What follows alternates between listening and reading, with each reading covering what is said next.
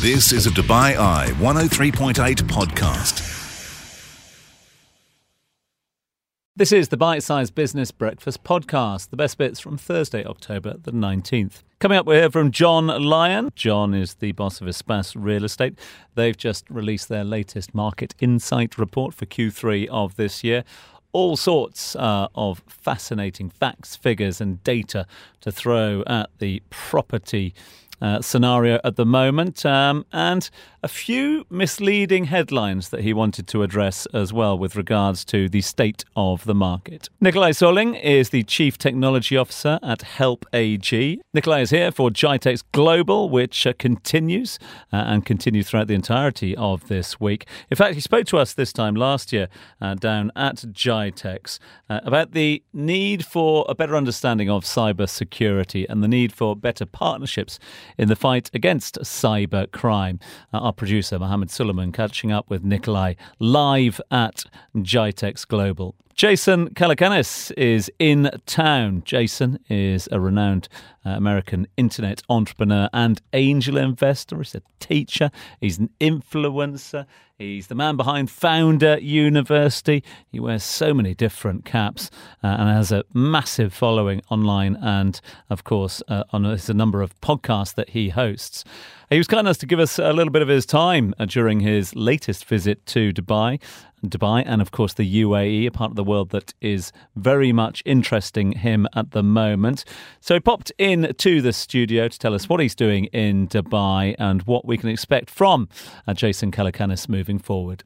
UK inflation numbers were out overnight. We asked the team from ENBD to give us their thoughts on those. And Ryan Luke, who's the CEO of Luke Stays Real Estate, also joined us live in studio to tell us uh, what's happening with the Airbnb market and how their model uh, helps landlords to uh, make money from their property, regardless of whether they uh, accept and like the Airbnb model or not. All that and more to come right here on the Bite Size Business Breakfast Podcast.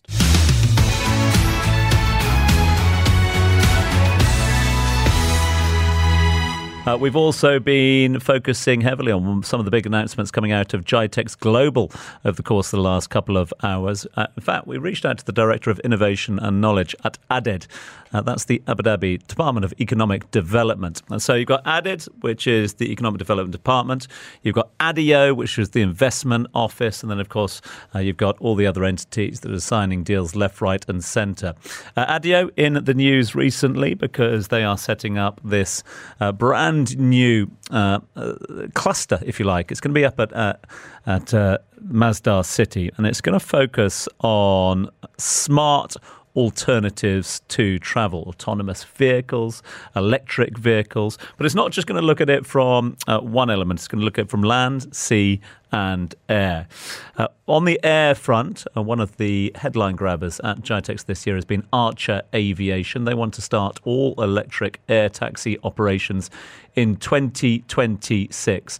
Uh, Naif Shahin, as I mentioned from ADED, was on a little earlier on to talk up about uh, talk about the ADIO link up with Archer, and I asked whether it was going to create jobs. We project that uh, Savi would contribute, contribute around 120 billion uh, dirhams to the UAE economy while creating around 50,000 jobs. And of course, this is the year where we have the COP28 coming. And as part of the plans and UAE's vision to have a sustainable and uh, green energy, the, the or the, the air taxis are going to help solve the conjunction, issue with zero emissions. So that's also part of the UAE agenda. Uh, those thoughts of Naya Shahin, who's the Director of Innovation and Knowledge at uh, ADED. We've also been in conversation with Ryan Luke, uh, he from Luke Stays Real Estate.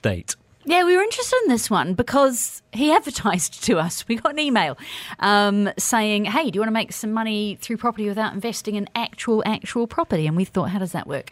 So we got him in. Luke Stays Real Estate um, basically allows you to to take advantage of the short stay real estate market without necessarily owning a flat. Lots of opinions about this.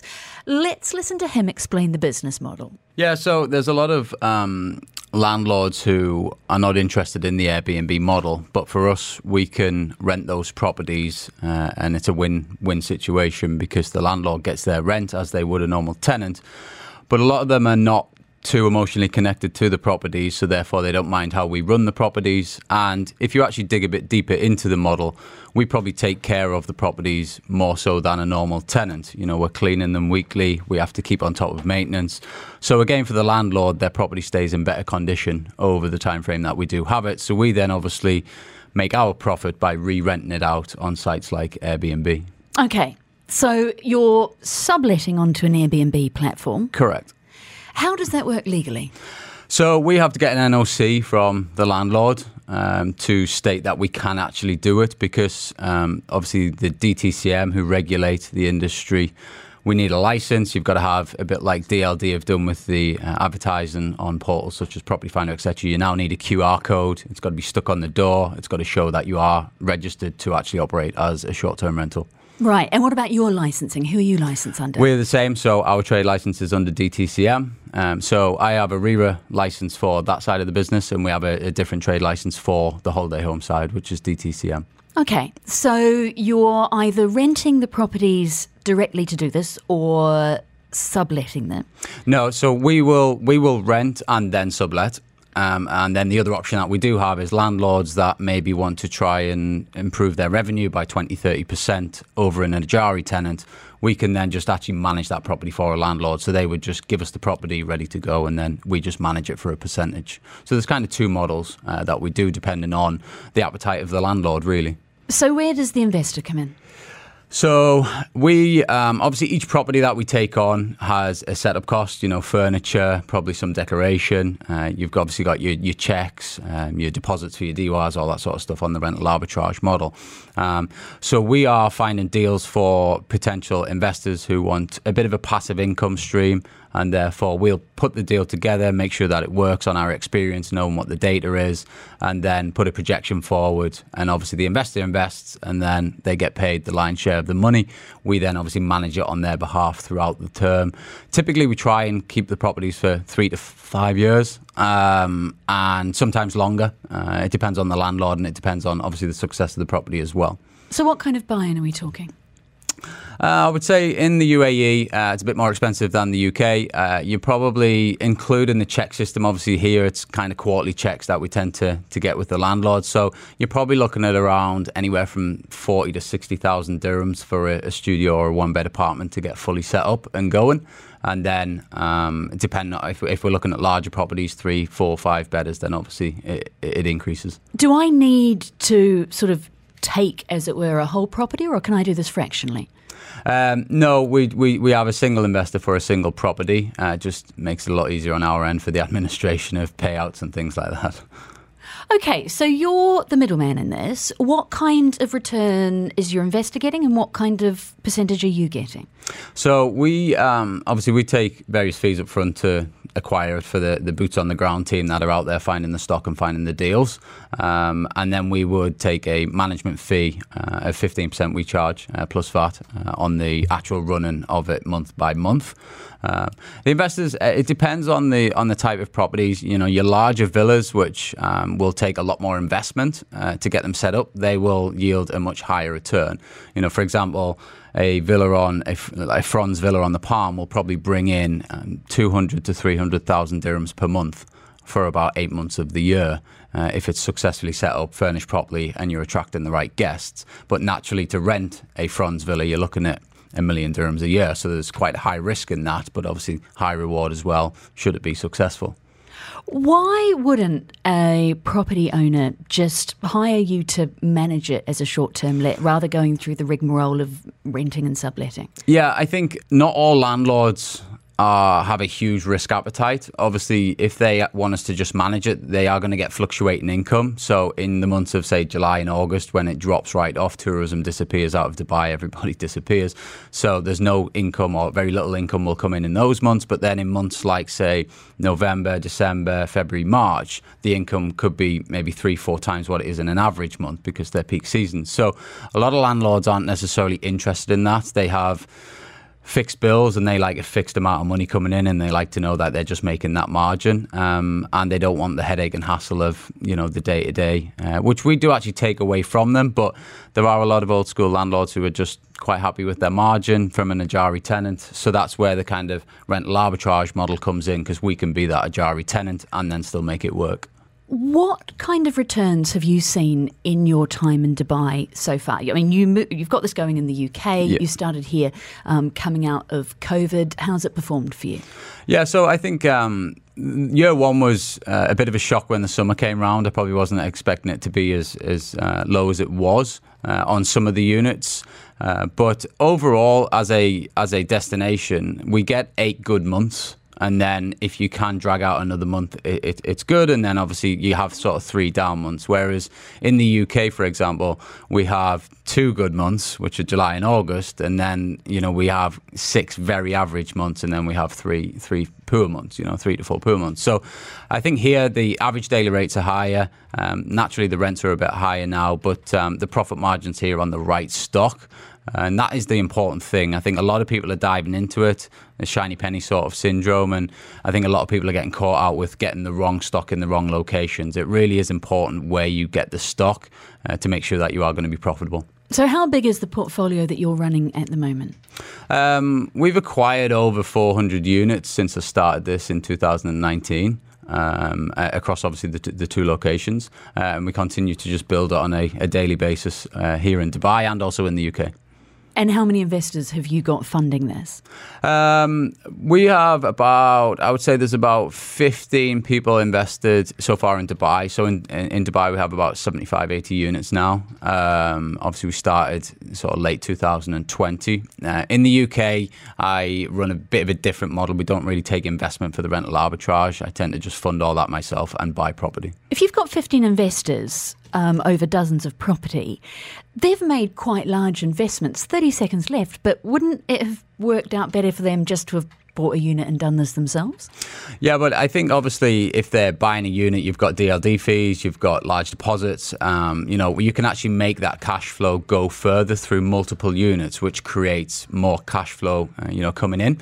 Uh, whereas buying one property might only generate you, you know, for example, 200,000 dirhams a year, whereas you could actually rent four or five with that same sort of money and generate more cash flow.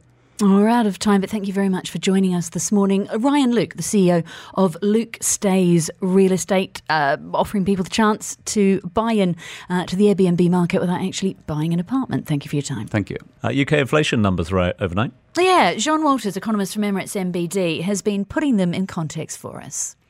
UK headline CPI came in slightly higher than had been expected in September, remaining unchanged from the rates seen in August at 6.7% year on year, with higher oil prices offsetting slower food price inflation. Core inflation, which strips out the more volatile food and fuel components, also fell by less than had been expected, to 6.1% year on year from 6.2% in August. An area of concern for the Bank of England would be the surprise rise in services inflation from 6.8% to 6.9% in September. Services inflation is closely watched by central banks because of its close link to domestic economic conditions. Despite the slightly worse than expected September figure, headline inflation is widely expected to fall into October. This is because of the reduction in the energy price cap from the first of the month. The September outturn is unlikely to change the Bank of England's decision on interest rates, given the sizable drop in inflation expected in the October CPI print. Our central view is that the Bank of England rate has peaked for now.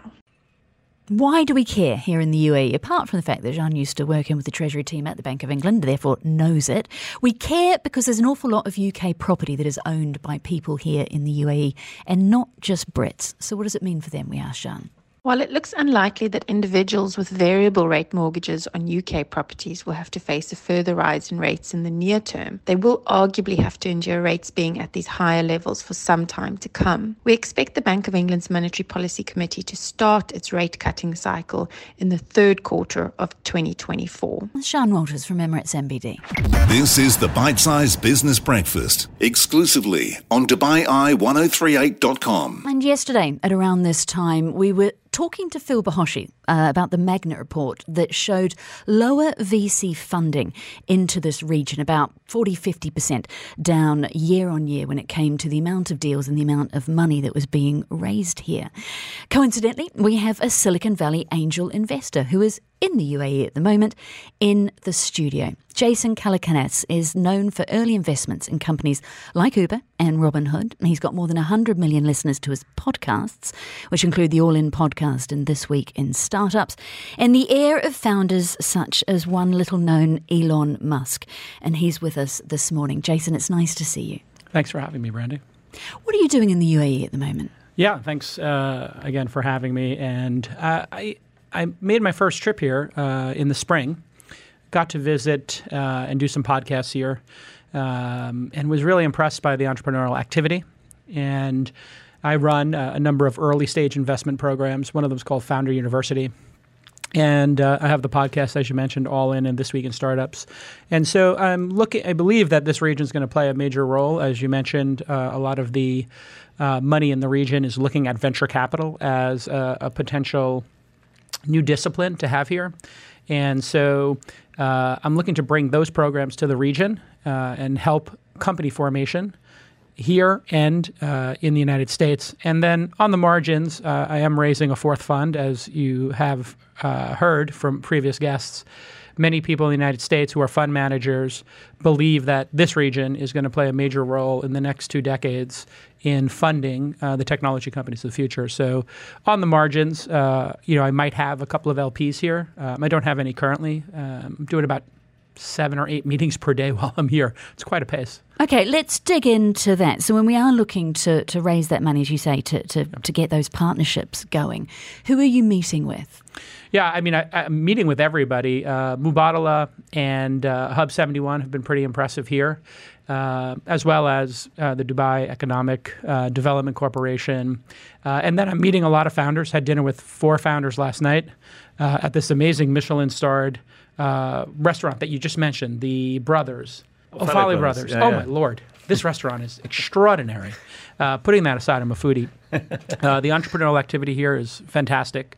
Um, and you know, I'm, I'm, a I try to study people and watching um, the capital allocators here. Uh, when I look in their eyes, I realize that they're not the dumb money. Uh, they're not looking to just put money into venture or fund of funds.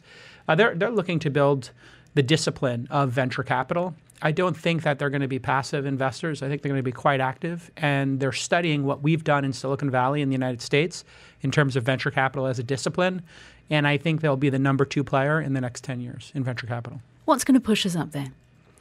Well, um, I think understanding um, which companies to bet on and, then which companies to follow up on. If you, if you think about venture capital as a discipline, there are two or three important steps. The first is you have to have deal flow. So you have to have companies to pick between we're very blessed because I have these podcasts that 20,000 people apply for funding from my firm, which is called Launch. We have 19 full time people. And we meet with uh, 15% of those applicants, 3,000 meetings per year. The more deal flow you have, the more discerning you can be. When you start out as an angel investor or venture capitalist, you have to fight to get deal flow, right? And then people have to, uh, you, you then have to make a decision. So, deal flow, then decision making how do you assess if this founder has what it takes to go all the way, to build a legendary company that's sustainable? Um, and then finally, you know, after you've got the deal flow and you've made your great decisions, you have to support those companies and know which ones to follow on the, the money that's made in venture capital is not just when you make that first primary investment, it's knowing which company is going to break out, whether it's Uber or Robinhood, some of the great companies I've been uh, able to invest in. But then can you double down and triple down on those bets? Those second and third bets on the companies in your portfolio are the ones that actually drive returns in venture capital. Okay, which is what I wanted to ask you when you meet when you're meeting founders mm. here. What is that, as Richard Dean would say, secret sauce? You were an early investor through Sequoia into Uber. Yep. Like you say, there's a number of others um, that you're well known for. What makes that pick? What are you looking for? Yeah. Uh, so I have about a dozen reasons uh, to invest at the earliest stage. When you're investing in a company like Netflix that's public, you can look every quarter you know how the how the subscriptions have churned and how much they make per person. In the early stages, you have very little to go on. So we're looking at the track record of the founder. Uh, we're looking at if they're actually builders. When we see two or three founders who are builders, they're developers, designers, uh, growth hackers, if they have the skills to build the product themselves, they go a lot further. And if you want to go far in uh, venture capital in the startup land, um, you want to go together. If you want to go fast, you go alone. If you want to go far, you go together. So two or three founders is great. And if they're builder founders and there's two or three of them, they have what we call product velocity. What does product velocity mean? It means every time you open up the app, something gets a little bit better. They're testing some new feature. Products that have low velocity and companies that have low velocity don't go as far. If you look at a great company, you mentioned Elon Musk and Tesla, anybody who has a Tesla has this delightful moment every couple of weeks when their software is updated. And it's like getting a new car. They add some new feature to the software. And, and if you have the iPhone, you get your new iOS iOS update, uh, and, and you see that product velocity from companies consistently. That's a good sign that we should invest and make a bet. Then we want to help the founder, spend time with them, and see if we should give them more money. Our first bets might be $25,000, $100,000, $250,000. We secure a low single digit percentage ownership in the company. Then we work with the founder to grow it. And then we'll put another $250,000 or a million dollars in the next two rounds and try to get to a 10 to 15% ownership position. Okay, I've only got one minute left with you. So, what are you looking to do here, particularly, for example, with your Founders University? Yeah, so we are going to have a partner. We don't understand the local ecosystem as well as the angel investors and the VCs here. Uh, so, like we did in uh, Australia, we're going to look for a local host for This Week in Startups to work with me on a podcast here uh, from the region to feature the investors, to feature um, the um, uh, startups, as you know, media plays an important role, and showing those examples of people who've really done a great job building a company or investing in them is critically important. And then with the Founder University, we want to try to get a thousand people to apply, maybe 200 people to come to the program in the region uh, for this 12-week course on building a company, and then hopefully we can invest in the top 100 and give them their first 25,000 to $100,000 and convince them to quit their job. And most of those companies are not even incorporated yet. And so that's really the goal is to get people to quit their job at Google or Microsoft, their dead end job, uh, and then start a company. Maybe you and Tom have an idea, and uh, I can bring you a bag and give you $100,000 to start a company. That's really how it happens. Tom, what do you think? I'm in. Okay, great. Sign Tom's in. How much money could we see you putting into this region then? Um, I think we'll probably try to do a dozen investments a year for a couple of years um, in very small checks. And then it's really up to the ecosystem here to take it from there. We want to inspire people to create companies, but you need to have many uh, investors in those seed rounds to help support the company. So we hope that the ecosystem here here is strong enough to when we inspire people to start companies and quit their jobs and, and you know take the plunge. We hope that the the the uh, affluent people here who have wealth will put in that next 100k, 250k, and and really pass the hat that syndication of deals is what's made Silicon Valley so special. If you have a great idea in Silicon Valley and you're at a dinner party and you present it to 10 people at a dinner party, you might have three or four people say, I'll put 25K in. And all of a sudden you have $100,000. You can quit your job and start working on it. That type of risk taking is what makes great markets. We see that in Australia now. We see it in the Scandinavian countries that have produced Spotify, Klarna, and other companies. And we're starting to see it here. Jason Calacanis, the angel investor, speaking to us this morning. He's in town at the moment. He's normally based in Silicon Valley, talking to us about his plans for this region when it comes to investing. Thank you very much for your time. My pleasure. Thanks for having me. GITEX Global. The biggest tech event in 2023. Thanks very much indeed for your text messages. Do keep them coming in. A lot of people talking about their time at GITEX Global this year. Uh, well, Dubai Eye 103.8 very much at GITEX Global this year. Uh, in fact, let us head there now because the rapid rise of AI or artificial intelligence has made businesses in the UAE a lot more vulnerable to online attacks. That's according to cybersecurity experts across the region who've been showcasing the latest trends in the industry at GITEX this year. Our producer, Mohammed Suleiman, was down there uh, physically at the show. He caught up with Nicolai Solling, who is the Chief Technology Officer, the CTO at Help AG, which is the cybersecurity arm of E and Enterprise, formerly known, as we all know, as Etisalat. So Mohammed began by asking Nicolai back with, for all the latest when it came to what's going on in the fight against cybercriminals. We spoke to you on the business breakfast, I think a couple of years ago during peak pandemic, and you told us that because everyone is working from home, the cybersecurity landscape has completely changed. Looking back at those couple of years ago, um, what lessons have we learned when it comes to cybersecurity from the pandemic? Uh, absolutely. Um, first of all, thank you for having me. I think it's super relevant to still talk about cybersecurity even post pandemic, because what we saw was that people didn't get back to the offices in the same way, and we have now gotten used to being able to work from home and and be able to work in a much more flexible way, and that has created a whole new paradigm shift for cybersecurity. And cybersecurity today is very, very different than a couple of years ago good example is everything that you see here today and you'll see here at GITEX. It's all about digital innovation and utilizing modern technology. If cybersecurity is not a part of that, it's potentially a big disruption to your business. So uh, if your dependency starts to increase on technology solutions and security was not thought into it, you can really create a bad scenario for your organization. What are the biggest sort of challenges facing businesses? Anyone listening to Business Breakfast right now, driving into work, what are the sort of the biggest uh, challenges that they're facing when it comes to protecting themselves from cyber criminals? There's a number of them. I think when we're looking at the consumer side, it's very much down to lost credentials, yeah, that you lose a password or lose your account details, and then someone logs into your iCloud, Facebook, or social media accounts, and then you kind of of, of, of lose out on that. And that can be a very, very big problem. If you're an influencer, can be a very big problem if you lose access to your social media. For organizations, it's a little bit similar. Uh, identity is also something that we talk around a lot. And then there's ransomware.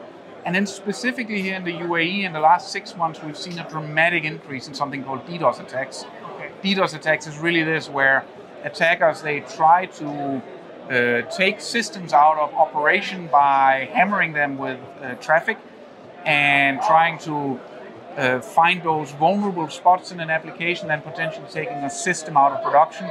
And of course, if you're dependent on those systems running, if you're an online retailer, if you're a financial institution who moved your e-banking, uh, sorry, your banking onto e-banking applications, well, a DDoS attack on your infrastructure can be a very, very big problem. What about mistakes? What are the sort of the one or two big mistakes that you see very commonly that either small businesses or even big businesses make when it comes to when it comes to cybersecurity? I think first of all, uh, the biggest mistake is not taking it serious enough. Cybersecurity is a must for everyone today. It's a day zero job. Uh, so that's one element. I would also say another issue is not listening to what's happening.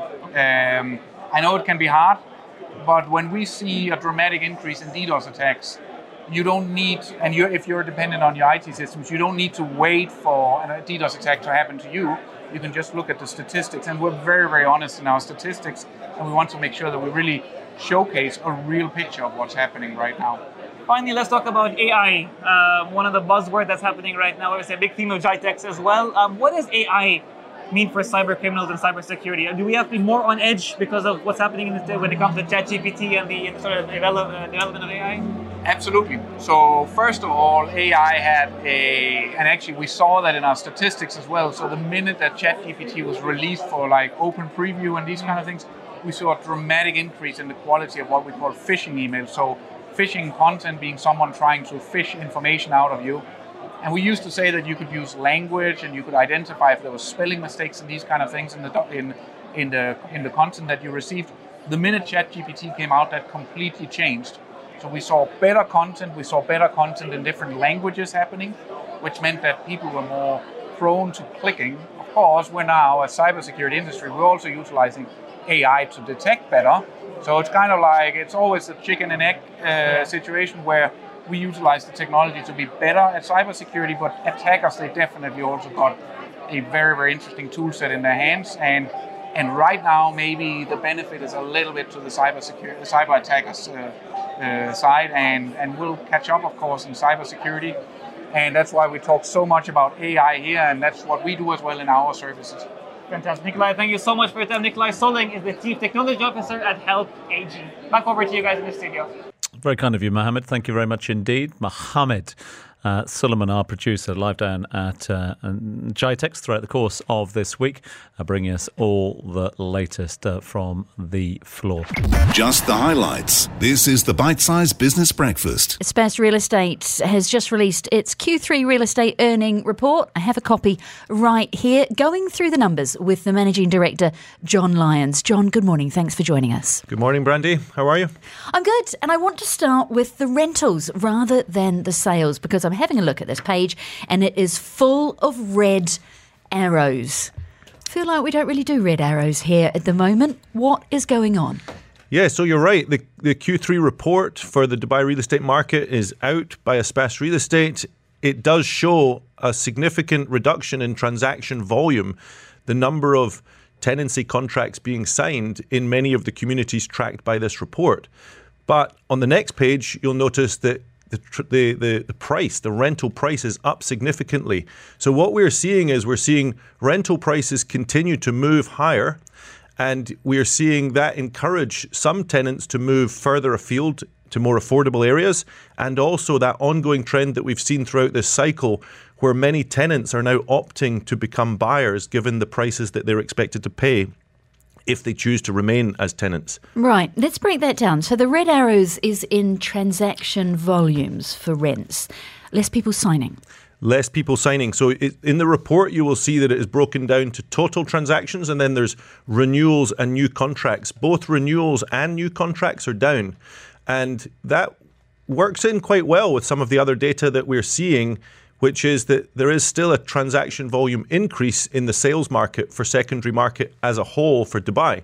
So we still see strong activity for people wanting to buy properties, but we see lower numbers of people transacting on the tenancy contract side of things in some of these prime communities where prices have become quite a lot more expensive in the last 12 months. And given the fact that where we have seen the uptick in signing prices, as you say, it is a, a page of green arrows, um, the majority of them are over 20%. Does that suggest people moving out of that RERA price cap protection and into new properties, renting new flats and villas? Exactly. You just you can see that when you see somewhere like the Meadows, for example, they're at 20% increase in the average rental price, or Jumeirah Golf Estates 24%, the Springs 20%. It's natural to then see people decide to move further afield to get what they would perceive to be better value for money, and they're willing to sacrifice on location in order to find that better value tenancy contract. Those who can afford to buy are also opting to do so because interest rates, although they have gone up, um, the the interest rate that people are paying for their mortgage is still very affordable, um, and it allows people to effectively buy properties and have a cost of living that is lower than if they chose to rent those same properties. Is any of that rental transaction slow down because Q3 is effectively summer? I don't think so because it's a it's it's a quart it's a year on year comparison. So obviously that would have been the same variable factor in play last year. I do think it's more to do with the trend of as prices have gone up dramatically, people have decided to go elsewhere, and also that that tr- that trend that we've seen where people are opting to buy if they can afford to do so. So people who have been tenants in the city for the last 10 years, during this cycle they have been choosing to convert themselves into buyers. Okay, and we do see indeed those transaction volumes rising for the ready property that that's already been built. Uh, Q3 busier this year than last year. Tell me what that tells us about the market. Yeah, so Q3 this year has been busy as a whole. Transaction volume, if we look at the residential market, and our our report focuses on the residential market specifically, we don't look at the entire Dubai real estate market, so we strip it down to apartments, villas, and townhouses. We can see that transaction volume is up about 20%, just over 20%, and the total value of transactions up close to 50%, which means that the unit selling price is up around about 15 to 18%. In the report, we do break down the residential market townhouse, villa, apartment between off plan and secondary market. And there's two different stories at play there. Yeah, there is indeed. Let's quickly start with the secondary, though. As you say, um, we have more owner occupiers than ever before, but we've got quite a, a difference between apartments and villas, don't we? There is a difference. And in the majority of villa communities that we track, which is 13 communities, the most prime communities that we operate in, we've actually seen that more communities have seen a transaction volume decrease in the in this quarter compared to last year, whereas the majority of apartment communities that we track have seen most of those communities have seen a transaction volume increase. And what I think we see there is the valuation gap that has been created between the villa market and the apartment market is attracting buyers. They're gravitating towards what they consider to be the more affordable, more tangibly priced market, which is the apartment market at the moment, relatively speaking, compared to the villa market. So we're seeing an increase in activity in the apartment market as more affordability is seen in that market. Or it's just what people can actually buy into. That's true. People can obviously, you know, affordability comes into it. So if you're opting now to choose between buying a three bedroom property, the Springs is more expensive than what you can get in Dubai Marina. And there's no surprise that we see a big increase in activity in Dubai Marina. Well, maybe is a surprise here. Off plan coming in softer. Off plan coming in slightly softer. There was a headline last week which uh, caught everyone's eye, which talked about the Dubai real estate slowdown. But really, it was, in my mind, slightly misleading because it very much focused on the off plan market. And it focused on the off plan market for just one month, the month of September. And it's true that the month of September was over 40% down on September last year. But when we look at the quarter as a whole for the off plan market, it was actually up 24% on a year on year basis. And from Q2 this year to Q3 this year, marginally down less than 1%. So, really, from elevated levels in Q2, we've still seen very strong activity in the off plan market, but not the continued huge gains that we've been seeing. So that rate of growth is is is is not accelerating it's the same way as it has done in the past. Yeah, I've read your comments around that too, and you suggest that it might not be a bad thing. I think it's a good thing ultimately if the off-plan market does slow down a little bit. It, less speculative demand in the market will help to prevent a situation in years to come where we've got an oversaturated market.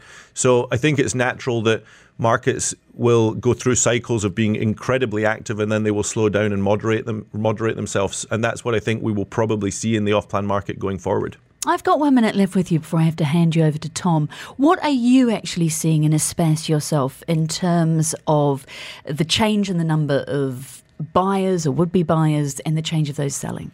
Okay, so we're still seeing very active. We do spend a lot of our time focused on the secondary market. We've got an off plan team as well, so we're busy in that space. We see both markets continuing to be active. If you look on the back page of, of the report, um, you will see that we've seen a 20% increase in mortgage leads. That's a good leading indicator. That's the that's for the Q3 compared to last year. We've seen a 64% increase in buyer registrations, a 9% increase in listings. The one area that we've seen a decrease is price reductions.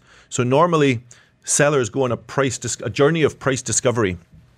People are still very ambitious with their price and they're very reluctant to reduce that price. Or they don't need to? They a combination of the two. They they have they, they have a reluctance to drop it and if it sells, they don't need to. So that that's probably part of the story as well. So the back page of our report shows what Espace is experiencing.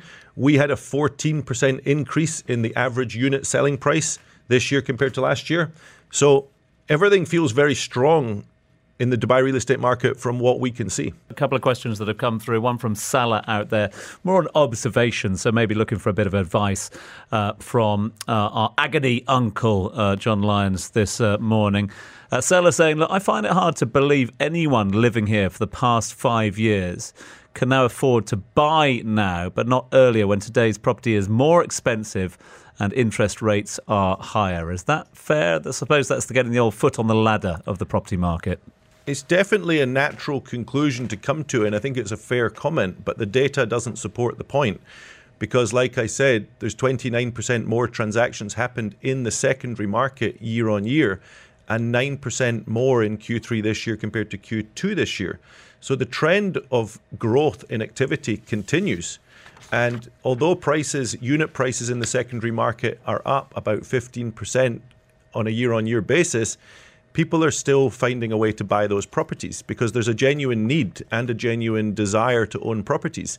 I so that that's what the data tells us. Anecdotally, I, I see lots of people that I know within my social group that are buying properties that are deciding to you know live here long term admittedly, they're buying properties that are smaller than they would have been buying if they had been buying three, four years ago. So mm. they're having to downsize their expectation of where they can live and what they can buy.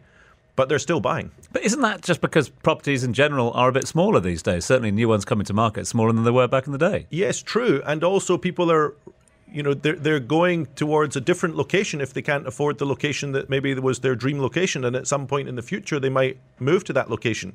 So they'll work hard towards that goal. But certainly, I see that anecdotally. I see that in the conversations that we're having where people are buying properties, but it's not quite the property that they thought they might have been able to buy if it was three years ago we were having this conversation. And that's anecdotally, Yeah. but the data says it's very, very active. Believe the data. Don't believe the headlines. Read the data. The data don't lie. Uh, nor does uh, the Espace Real Estate Market Insights latest report, which is available at all good booksellers now. Is that right or not? We No, can make that happen. I'm sure we can, yes. Sounds good. Just the highlights. This is the Bite Size Business Breakfast. You've been listening to a Dubai Eye 103.8 podcast. To enjoy lots more from Dubai Eye in the United Arab Emirates, just go to DubaiEye1038.com or find them wherever you normally get your podcasts.